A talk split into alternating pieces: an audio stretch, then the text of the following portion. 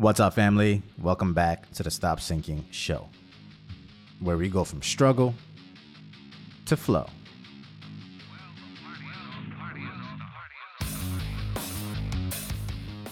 I feel a bias in my heart that I want to communicate. And it's one that I am unfortunately starting to see in others as well. A lot of the relationship tactics I tend to talk about and the mentality behind all of it, unfortunately, hinges on one major question What's at stake for me? What's at stake for that person? So, why do I say it's unfortunate? Let's lay some groundwork so you can see why. In the nature of every person, there is an innate need for survival, which means it boils down to when all else is against the wall, the main question that everyone is looking to answer is what's in it for me? And I don't think that's all bad. It can definitely turn into sociopathy and narcissism and an overzealous amount of self importance.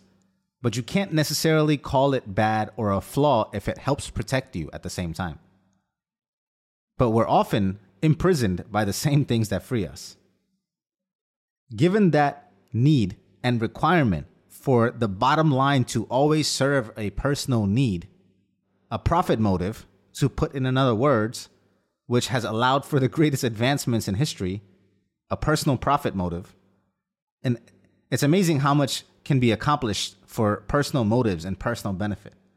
And I would never propose a world without it. But given that requirement that needs to be satisfied, I think it soils some of the things that should be devoid of it. And anytime you say should, I guess it's almost a moral statement. And I guess I am kind of talking about morality here and recognizing my own bias and my own heart in the process. As much as I would hate to admit it, I feel and empathize more with certain things over other things. And there's a fine line there and I don't know what exactly causes one to lie on either side of that fence of empathy. But there's definitely a line of bias somewhere. And that also means sometimes I treat people or treat things with more or less care based on what I believe is at stake with it or with them for me. And I really don't like that. I feel there should be, again, morality wise, should be ways we behave out of pure principle that should not be situationally affected. Meaning, it shouldn't matter whether something is at stake or not. I should act the same way regardless. But I don't necessarily see that play out every time in me. I can find myself being more brash with one person whom I, let's say, lie higher in the power dynamic with than someone who I might want something from and need to keep the peace with. And I don't like that. And I don't mean I treat the waiter or service workers rudely because there's some facet of empathy still there for me with them. But I definitely have abused salespeople, people that have the career that I've had for as long as I've had it, and especially ones that don't have the type of qualities that I like, ones that I catch in a lie, ones that are incompetent and try to make up for it and overcompensate. And I think the power is with me in that scenario to buy or not buy. So I have found myself being more brash with salespeople. But with my real estate people or people I have tied or invested relationships with, I find myself being more diplomatic. To most people, this would not seem out of the ordinary or anything even worth reflecting on. But there's a bias there, and I don't like it.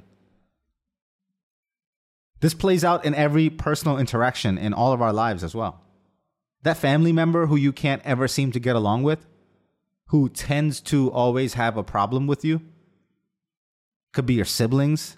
A lot of that happens because there's nothing at stake for them. They know you aren't going anywhere. You're stuck in the family and they'll see you whenever. And it's not like that history makes them go out of their way to want to have a relationship with you and spend more time because they take you for granted. There's no scarcity to you, there's no value to you. Their value of you is low to them, possibly also because of the prevalence of your availability. So again, nothing is at stake for them. And that makes negotiation, possible peace, very difficult to achieve, very difficult to create together. Again, there's nothing at stake.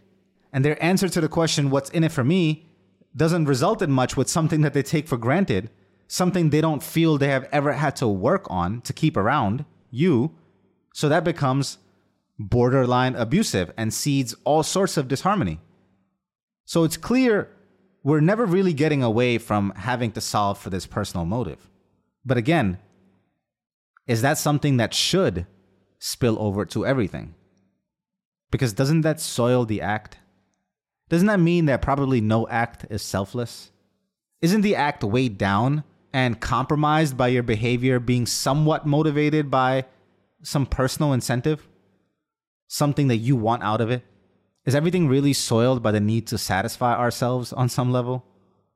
And if that not present, that thing that satisfies us not present, then the stakes aren't even high enough for us to even care to come to any sort of resolve or resolution.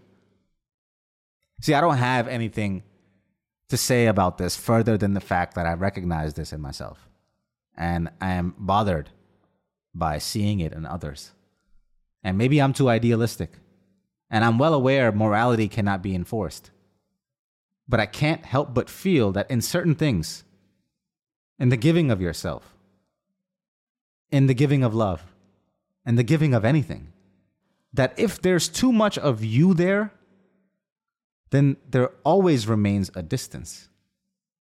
Because pure giving, pure love, is when you melt away when there's no longer a you and me there, when all personal motive is so satiated that it no longer feels the thirst, the hunger to be quenched by anything, and it just gives and pours, and it loses itself in the union.